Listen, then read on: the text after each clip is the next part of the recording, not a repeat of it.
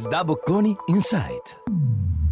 Bentrovati all'ascolto del podcast di Sdabocconi Insight, lab di contenuti e cultura manageriale di Sdabocconi School of Management. Io sono Marco Ventoruzzo, docente di diritto commerciale in Sdabocconi, mi occupo di diritto societario e di diritto dei mercati finanziari in questo podcast parleremo della composizione dei consigli di amministrazione delle società più grandi. È preferibile che un gruppo di lavoro sia composto da persone simili, omogenee per formazione, conoscenze, retroterra socio-economico, con interessi obiettivi coincidenti, o che sia più eterogeneo e diversificato? Quale di queste composizioni consente decisioni più efficaci e migliori? In termini così generali è difficile rispondere, naturalmente dipende dal tipo di lavoro e decisioni di cui parliamo, dalle finalità del gruppo, dalla natura e dalla chiarezza degli obiettivi e dalla profondità delle differenze. Intuitivamente maggiore diversità porta a una discussione più ricca e sfaccettata, può favorire l'innovazione e aumentare la creatività, ma può anche portare a tensioni, conflitti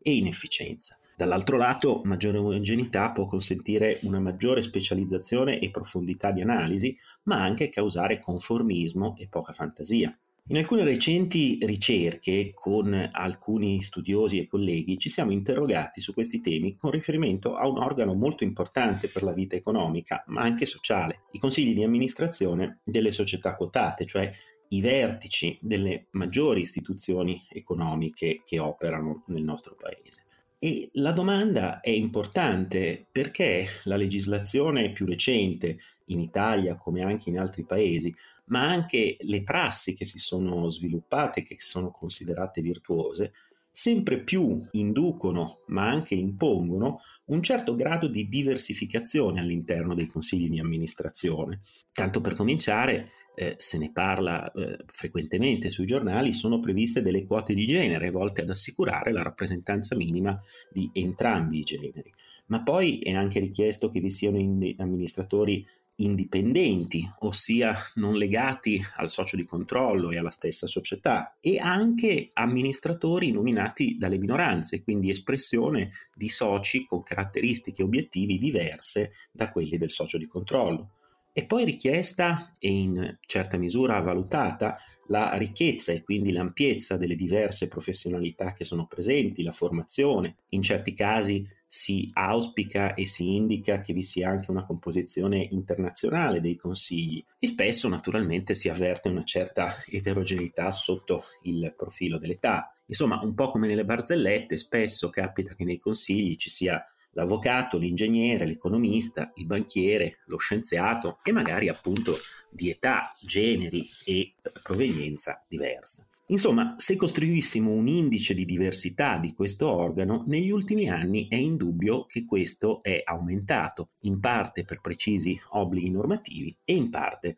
per tendenze del settore. Ora è molto difficile affermare con sicurezza se una maggiore diversità o una minore diversità incida sulle performance economiche. Diversi studi empirici, con riferimento tipicamente al tema delle quote di genere, quindi alla diversità di genere nei consigli di amministrazione, suggeriscono di sì, però la conclusione non è del tutto univoca. Non è facile nemmeno dire se, ad esempio, una società con un CDA più diversificato sia più virtuosa, ad esempio, nel rispetto dell'ambiente o di altre esigenze di responsabilità sociale. Queste difficoltà nascono anche perché in statistica è spesso difficile dire se a una correlazione corrisponde anche un rapporto di causa-effetto. In altre parole, le imprese con vertici più diversificati fanno meglio proprio per questa ragione oppure più semplicemente le società che sono già virtuose, ad esempio nel rispetto dell'ambiente, nel non essere sanzionate, nel dare informazioni complete al mercato, semplicemente sposano una serie di valori tra i quali vi è anche la diversità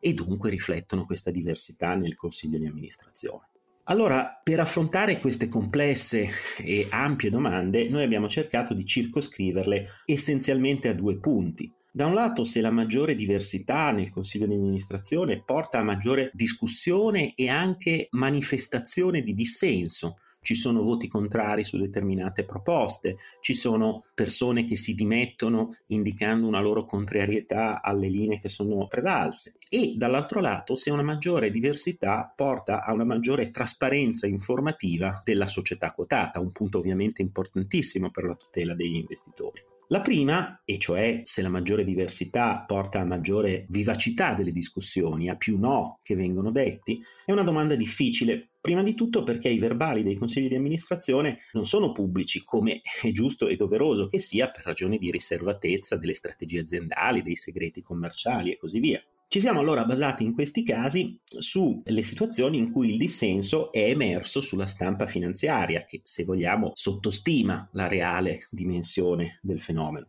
ma è un buon indicatore. Diciamo anche naturalmente che il dissenso, il fatto che ci sia qualcuno che vota no, che ci siano delle spaccature, non è di per sé né un bene né un male. Può essere il segno di una discussione vivace, senza posizioni preconcette, senza conformismo, ma può anche essere un'indicazione di divisioni e di conflitti non virtuosi. Sul fronte invece della trasparenza, e cioè se la maggiore diversità porta a maggiore informazione nei confronti di investitori e mercato, ci siamo invece basati sulla quantità e grado di dettaglio dell'informazione che viene data al mercato, guardando il numero di comunicati, ma anche l'ampiezza del loro contenuto in termini di pagine. Certo, questa è una misura molto rozza e non sempre più informazione significa più informazione di qualità, ma certamente ci può dire qualcosa. Allora, che cosa ne è emerso da queste analisi anche appunto empiriche basate sui dati? Beh, in estrema sintesi e un pochino semplificando,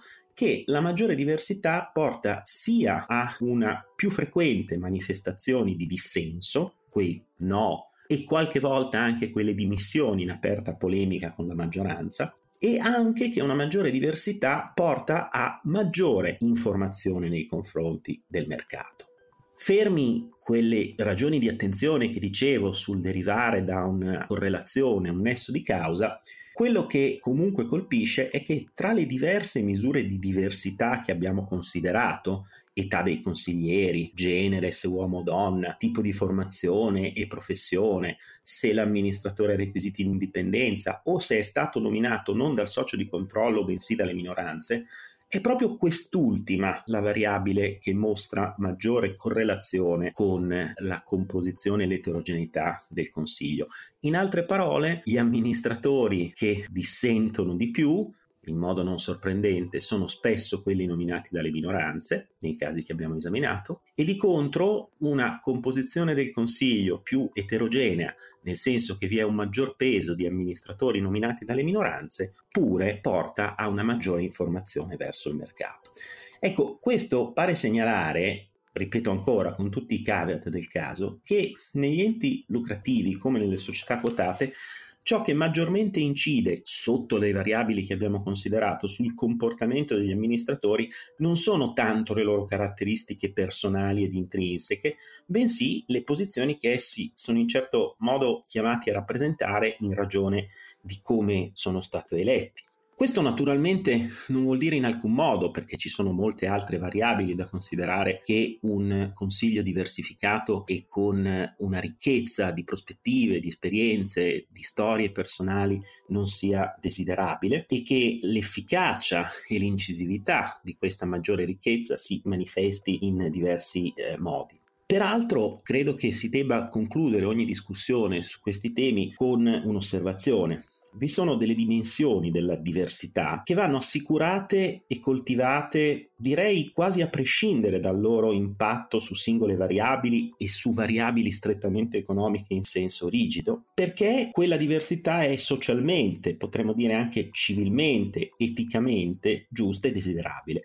E qui mi riferisco in particolare all'equilibrio di genere, sul quale nel nostro paese, come anche in molti altri, vi è ancora molto da fare nel mondo del lavoro, dell'economia, ma anche della politica e delle istituzioni. È proprio di pochi giorni fa la notizia che in Germania si è raggiunta un'intesa sulla previsione di quote di genere anche nel cosiddetto consiglio di gestione, non solo nel consiglio di sorveglianza, beh, anche questo dimostra l'attenzione che i legislatori nazionali ed europei stanno dando al tema della diversità negli organi di controllo delle società quotate. Sono Marco Ventoruzzo, professore di diritto commerciale. Appuntamento al prossimo podcast di Sdabo con Insight.